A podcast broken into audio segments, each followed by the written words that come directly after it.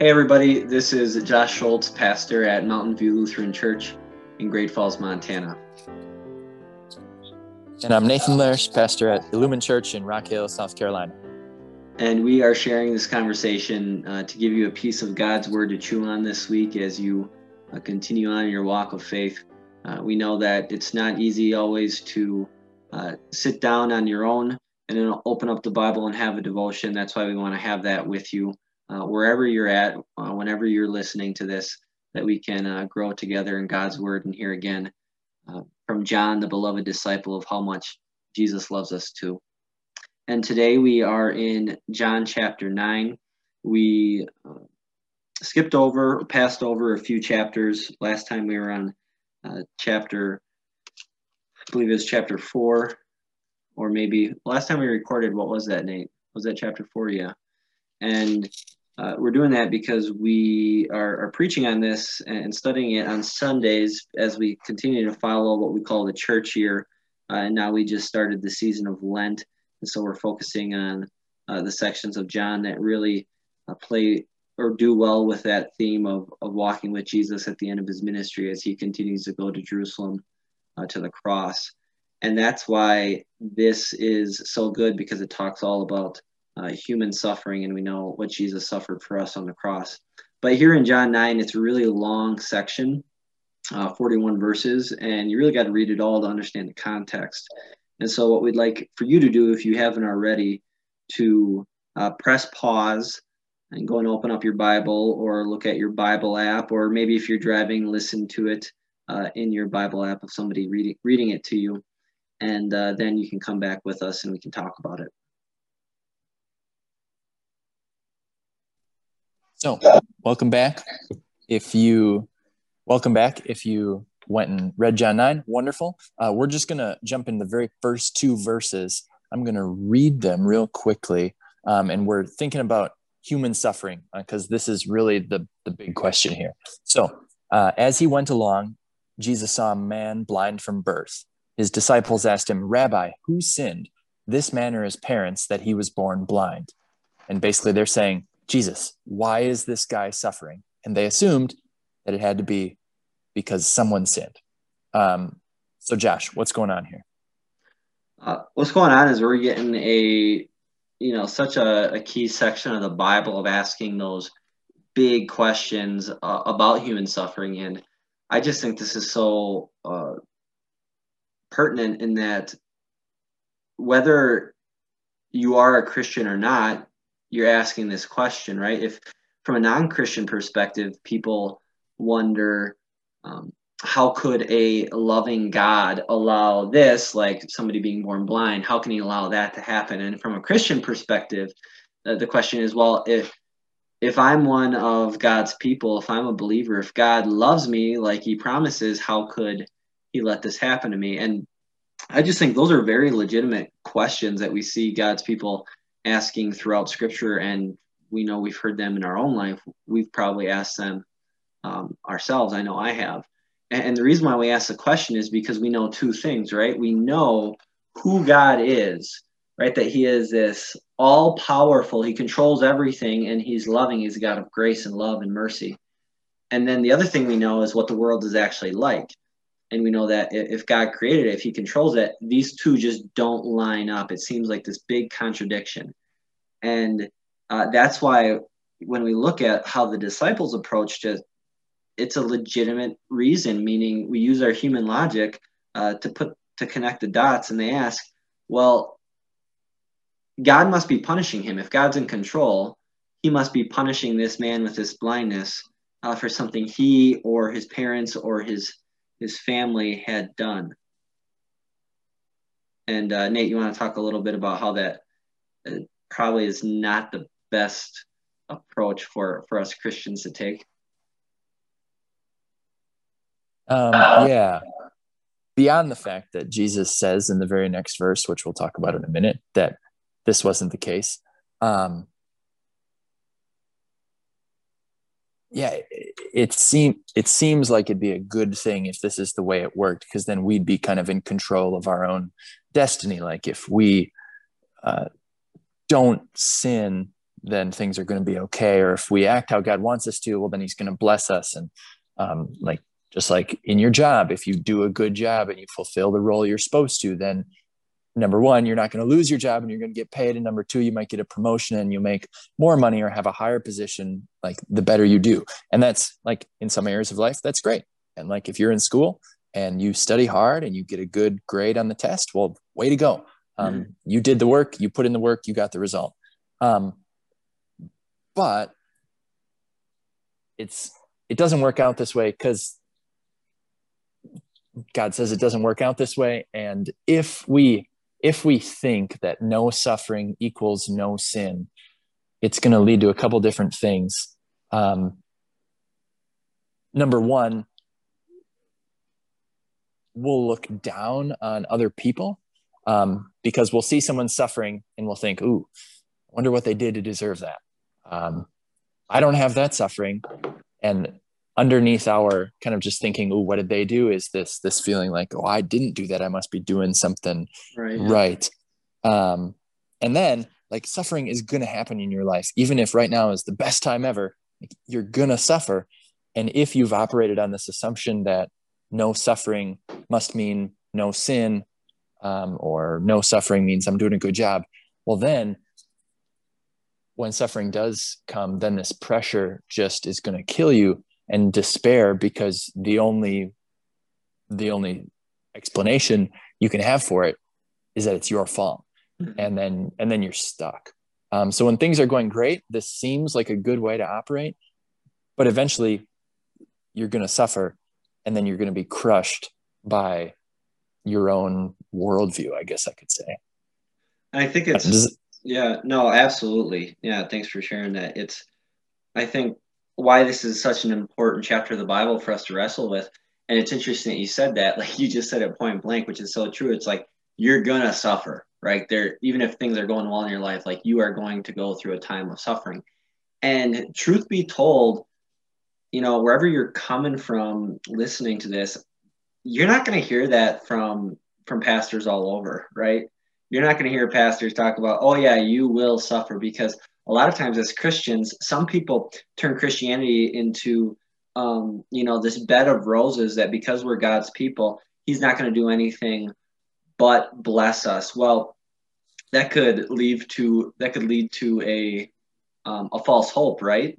Uh, of what the Christian life is actually all about. And when you look throughout Scripture, Scripture is all about you know God's people suffering. Look at Jesus himself, the prime example. He came and he suffered. And it, it, just the reality that this will happen in your life and we know that from our human experience and the purpose of john chapter 9 is to say how do we view it? How do we understand it? And how do we handle it? And where do we go uh, when that that suffering comes? And that's why it's so important to study a text like this. Yeah i'll, I'll say it a little bit uh, different way. Like god does always promise to bless us but sometimes those blessings are going to look like curses or suffering. Mm-hmm. but as we see here like i'm, I'm just going to go right into verse 3 jesus says neither this man nor his parents sinned but this happens that the works of god might be displayed in him. And ultimately when you know you've all read through john 9 what happens here in the end? Well the guy can physically see and then even better than that he sees that jesus is the son of man his savior. And so this might seem completely unfair to us that however old this guy was, you know, for uh, probably decades, he had not seen. And uh, like we think, how could Jesus do that to him? How could Jesus allow that to happen? Well, the the spiritual sight that he received mm-hmm. more than like quote unquote made up for the suffering that he went through for decades because the spiritual sight was going to last forever and ever and ever. Um, and that's what God is always trying to do, no matter what, no matter what. Um, the the ultimate why of suffering is that in some way God's trying to bring us closer to Himself and strengthen our faith through our suffering, um, and leading us to trust in Him above everything else. In one way or another, that's always the why behind suffering, and it's the why behind this suffering too it's interesting too of Jesus, like right away, he says, he, he like he just cuts him off, right? Uh, and and I wonder of how long. I mean, we don't know because John is just writing this, you know. But again, to to be there, you know, I just see Jesus cutting them off right away and say, no, like just stop it, stop asking the question. Neither this man nor his parents sin, and you know that what we've been talking about, and I know I talked about on Sunday. It's just to say, it's like you can't live life trying to connect the dots and cause and effect of you know, this is happening in my life. I must have done something wrong. And Jesus, he himself is saying, stop it. No, this is just uh, when we talk about, you know, an effect, a, a consequence of sin, not to a direct sin that you committed, but just this is the life we live in a world torn and corrupted and twisted and infected by sin. And any hardship in life comes from that. God is not the source of it. It's you know, going back to the garden of the fall, that this is the life we have to live in this life. And that's why we, that's why we, you know, praise God for opening our eyes to see that it's not all about this life. It's about the place he's taken us. Yeah. Yeah. It's not all about what's right in front of us. It's about what God promises, not just for now, but for, for forever. Um, I I don't mean this to sound uncaring or anything, and we're all going to ask why. But when we're suffering or when someone else is suffering, maybe, and you can, you know, push back on me if you think differently. The best question to ask is not why. The best question is to ask, hmm, I wonder what God is going to do right. through this. Mm-hmm. And and then you might never actually see what God does. You might never know, oh, because of this suffering, God did this as the result. You might never see it. So, really, maybe don't even ask the question, what is God going to do? Just trust that He's going to do something mm-hmm. that is ultimately more good than the suffering was bad. If that makes sense. Yeah, well, and he says he did this so that the work of God might be displayed. Now he talks about right there, like there's going to be a visible display, like right about to happen when he gives the man sight. But the truth is, what you just said, like sometimes we might it, might, it might never be displayed to us. We might never know. Um, and I think that kind of leads us to, you know, when you talk about verse four and five, when Jesus says, "As long as it is day, we must do the work of Him who sent me. Night is coming when no one can work. While I am in the world, I am the light of the world." Uh, what what's Jesus getting at there? Well, he's just laying out really simply and clearly his purpose and our purpose as well. Um, I don't know. I, I enjoy paraphrasing the Bible, even though I don't do it that often. But I just picture him saying, like, guys, like, forget about it. Like, stop focusing on the sin of other people and their like whatever problems they have and just do what God has placed in front of you to do. Um, and I, Jesus says we, he doesn't say I in verse four. He says, as long as it is day, we must do the works of him who sent me. Um, night is coming when no one can work. And night being the end of life here for each of us, night being uh, the end of time when we can't do anything else. Um, and then we might ask, well, what are the works of the one who sent Jesus? Well, Jesus says, while I am in the world, I am the light of the world. Um, he was there to shine the light of God's love into the world. And it's our job while we are in the world to be reflections of Jesus, the light. And I mean, there's a lot of different ways you could sum up what's our purpose, but as long as it is day, while we're in life, like shine the light of Jesus to the people around you. And that's um, what this man did, right?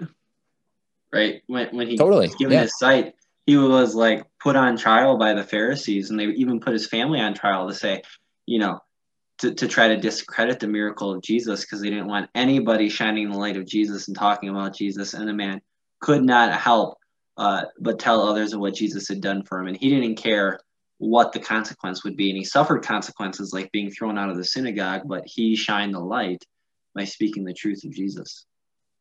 Yeah, I mean, how many different people did he say, Jesus opened my eyes. Jesus opened my eyes. I don't know much of anything else, but I know that this guy caused me to be able to see again. And man, we talk about, we've been talking about this a lot as we go through the Gospel of John. It's just like John is constantly giving us his witness and teaching us how to witness to others. Like, what did this man do? He didn't do anything complicated. He just testified and he told others about what Jesus had done for him. And right, isn't that the life of a Christian? Um, I'm not forcing you to believe it. I'm not, you know, shoving it, you know, into your thick skull. I am simply telling you, this is what Jesus did for me. And as Christians, oh man, what an opportunity we get. We get to, in the same breath, say, Jesus did the same thing for you. Jesus lived for me. He lived for you. He died for me. He died for you. He rose, and that proves I'm forgiven. He rose for you and proves you're forgiven too. Yeah. Um, whoever's whoever's listening to this, maybe we'll tell you to pause once more. Like, write down your answer to this question: What has God done for you? Mm-hmm. Um, yeah. What has God done for you? Hit pause. Answer it. And now you're back. What has God done for you? It's such a simple thing, but there's so many answers. But really, that's all the guy did of his, you know, his evangelism work, his proclaiming Jesus. He just said, "Here's what God did." and that's all we have to do too and i think it's important in a realistic sense as we talk about suffering like the guy after he received his sight he continued to suffer the entire chapter mm-hmm. you you mentioned it he was like shot down by his neighbors his family the pharisees um, like this is everybody and Im- important powerful people who could really harm him and then even at the end you saw that they threw him out um, they threw him out. And then who was there to pick him up? Jesus, because Jesus went and found him and gave him spiritual sight, which was the goal all along. I guess I didn't I didn't think about that until you mentioned it of like, man, what a what a summary too of the life of a Christian, right? Coming to faith, seeing, and then because of that, like it's there's going to be times where you know people oppose and question what we believe and what we're saying saying about Jesus and and and then the end result again summary of the life of a Christian is just like in the end who is the only one we have standing next to us again and again and again it's Jesus he's yeah. never leave us and when we find ourselves feeling alone because we're a Christian um, feeling rejected because of what we've told others about Jesus uh, never doubt that Jesus comes and he finds you.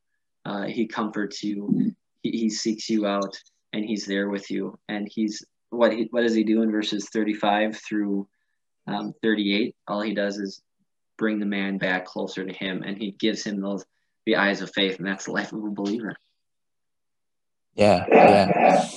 Um, let me let me say something. Um, it's it's going to be it's a gut check for me. Maybe it is for you too, and for anyone who's listening we saw the guy proclaim Jesus, proclaim Jesus, get rejected, get rejected. Um, and you mentioned feeling rejected, but Jesus is always there. Like, if you're not being rejected by people, mm-hmm.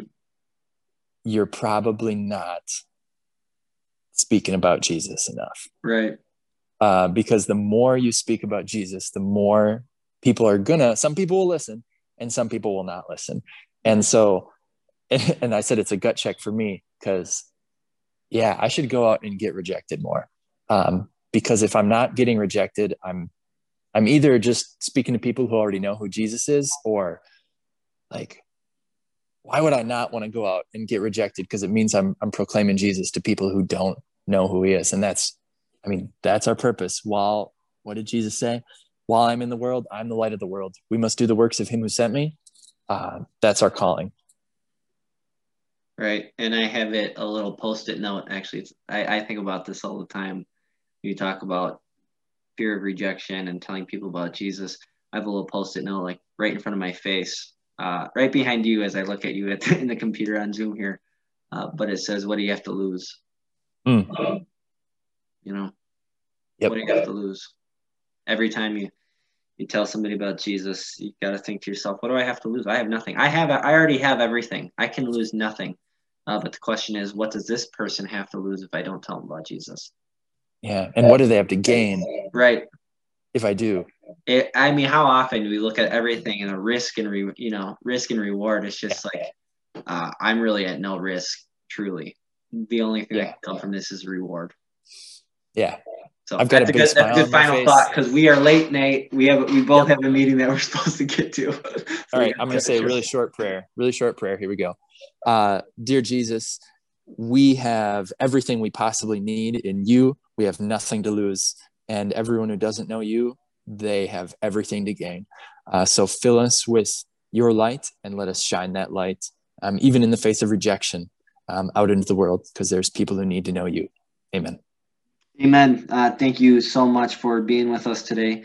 Uh, like I said, Nate and I are off uh, to our own little meeting with a few other pastor friends talking about uh, how to do evangelism better. Um, pastors from around the country, uh, former classmates of ours. So we're really excited about that. And uh, we hope this was a blessing to you. And we are looking forward to seeing you next week as next week we start working through John chapter 10. God be with you until we meet with you again.